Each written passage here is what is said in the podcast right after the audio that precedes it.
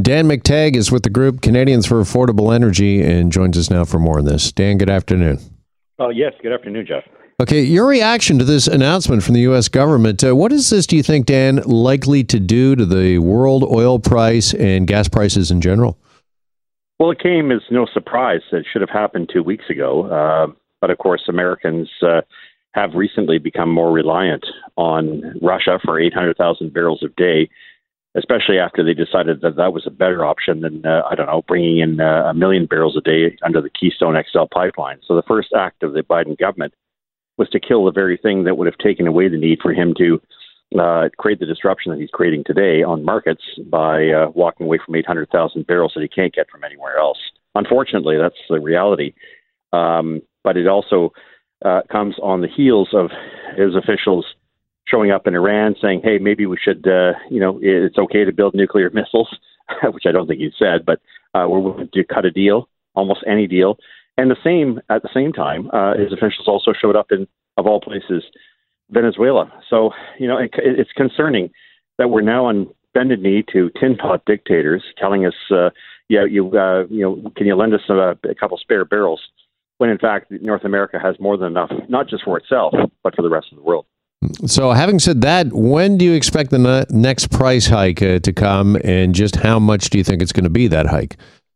This is another one of those wacky, wild days on the markets. Uh, this morning it looked like a 10, 11 cent increase. I think now it's probably a little closer to a five cent increase come Thursday.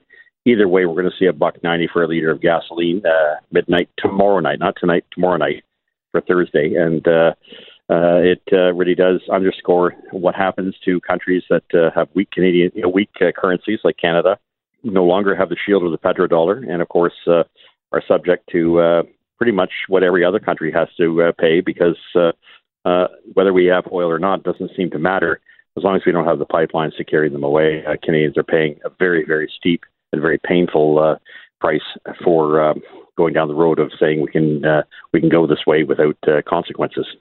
And that steep and that painful price, I mean, just how steep, how painful is this going to get, do you think, Dan? I mean, I think a lot of Canadians, a lot of families are saying, I mean, is there a ceiling here? Do we know just exactly how high prices could go or get? No, the uh, you know they could go higher. Uh, you know, sky's the limit. Uh, Two dollars this week, two twenty in the next week or two. There really is no telling how high this will go. What we do know is that this is the time of the year where you know things are relatively quiet on the markets. Supply doesn't uh, you know out uh, outstrip uh, demand doesn't outstrip supply. Uh, we haven't switched over to, from winter to summer gasoline. That's four or five cents. Uh, we uh, haven't got a carbon tax increase that we're seeing in three weeks uh, on April Fool's Day. Uh, this could get uh, even uglier for most Canadians, and even for those of us, and I, I can hear them in the background. I, I don't drive an electric. I don't drive a gas vehicle. I don't even drive an electric vehicle. I don't drive at all. Diesel prices are likely to rise about 15 cents a liter on Thursday, putting them at about 215, 220 a liter. And that's the stuff, of course, that uh, gets your products to market uh, and moves the entire global economy. So that's the one I keep uh, watching more than gasoline. It's important, but uh, the diesel is the one that affects the price uh, that uh, we're most sensitive to, whether it's heating oil or furnace oil or natural gas or whatever the equivalent heating process is. It's also the one that affects you at the uh, grocery checkout. So, you know, you and I talked about this back in January. I was looking at 35% increase in food prices. Even I think that's probably too modest. Uh, with this mm. hitting the agricultural sector, farmers, uh, fertilizers uh, expect a expect a, a, real shock when it comes to uh, you know putting uh, buying whatever we need every week to uh, to make to make ends meet. Now we're getting dangerously close to two dollars a liter gasoline in the GTA. do you know offhand where the high point or the high price is right now in the country? Is it BC? They're over two dollars a liter, right? Yeah, they are. They have two carbon taxes. They have the existing 10 cent carbon tax, and they have another one, a hidden one called the Clean Fuel Standard, which the Trudeau government will be introducing uh, to Canada, to the rest of Canada, at the beginning of December, starting off with a 4 cent increase. That works out to 17 cents overall, buying carbon credits. Uh, there were 211 uh, tomorrow, so it'll be 211.9, almost 212 a liter tomorrow. Um, so when we wake up to 190 to 191 on Thursday, uh, at that stage, I would think it's a safe bet that uh, those in Vancouver will be looking uh, at uh, being somewhere very close to within a penny or so of 220 a liter for regular uh, self serve. Meanwhile, in Alberta, next door, tell us about uh, what's going on there with the uh, Kenney government. They have announced a, uh, bit of a, a, uh, tax, not rebate, I guess, but a tax cut on uh, fuel prices. Anytime it's a bit of a sliding scale. Anytime that the world oil price, a barrel of oil, goes over ninety dollars a day, they're going to cut all provincial taxes on fuel.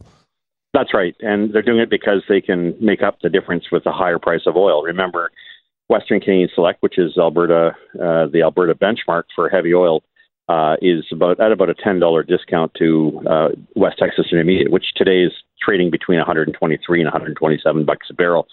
So what they're saying is we can afford to punt the 13 cent a liter tax that we put on, which is a provincial tax on gasoline, which I think was introduced in 2012 in that province, if memory serves me correctly. Um, but what it does mean is that uh, they're prepared to at least shield or offset uh, the higher costs due to crude, due to a weak Canadian dollar, which you and I also talked about, which is getting weaker by the day. Uh, no surprise when you're not selling you know, natural gas or oil, have no pipelines. He's basically uh, saying as prices go high, I will use those revenues to mitigate the impact of the pumps. Unfortunately, other provinces don't have that advantage, especially us in Ontario. I don't think we have much in the way of oil except for maybe a couple of barrels we produce every day down there by Sarnia.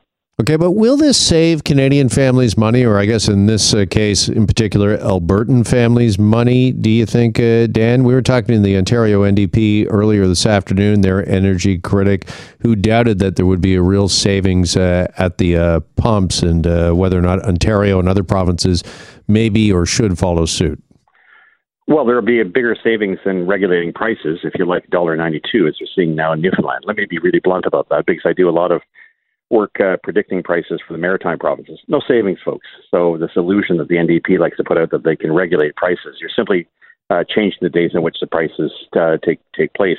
As for the actual savings itself, look, I'm not sure what Ontario NDP has in touch with the with the Alberta NDP, but 13 cents uh, on uh, you know a dollar uh, 63 a liter brings it down to a dollar 50 multiplied by someone driving a mini bit van using 65 liters a week, that's 10, 15 bucks in their pocket. I'm not sure if that's NDP math, uh, but I, I suspect that uh, maybe the, it's one of the reasons why uh, the, uh, Alberta is going to be a bit of a challenge for the uh, for the New Democrats because it's it's actually going to be a pretty big savings, notwithstanding the increase in the price of oil.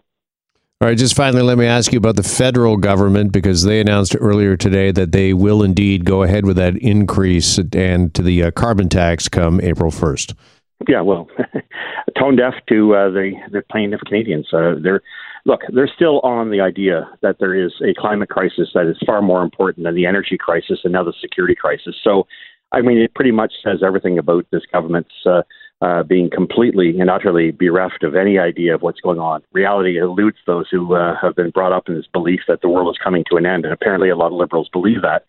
I sense that uh, with Canadians seeing these prices going through the roof, much of it due to the Trudeau government's killing of pipelines, Energy East, uh, Northern Gateway, uh, messing around, costing us billions of dollars with the Trans Mountain pipeline expansion. I suspect that the public is probably going to uh, become a little bit more involved, especially here in the GTA next election, and uh, perhaps deliver to the uh, Liberals uh, a message that they won't be able to ignore. It's not about the climate, it's really about uh, our ability to make ends meet, folks. All right, and just finally, got about 20 seconds here, but for those that just tuned in, again, that next uh, gas price hike uh, you're thinking is not midnight tonight, but tomorrow night?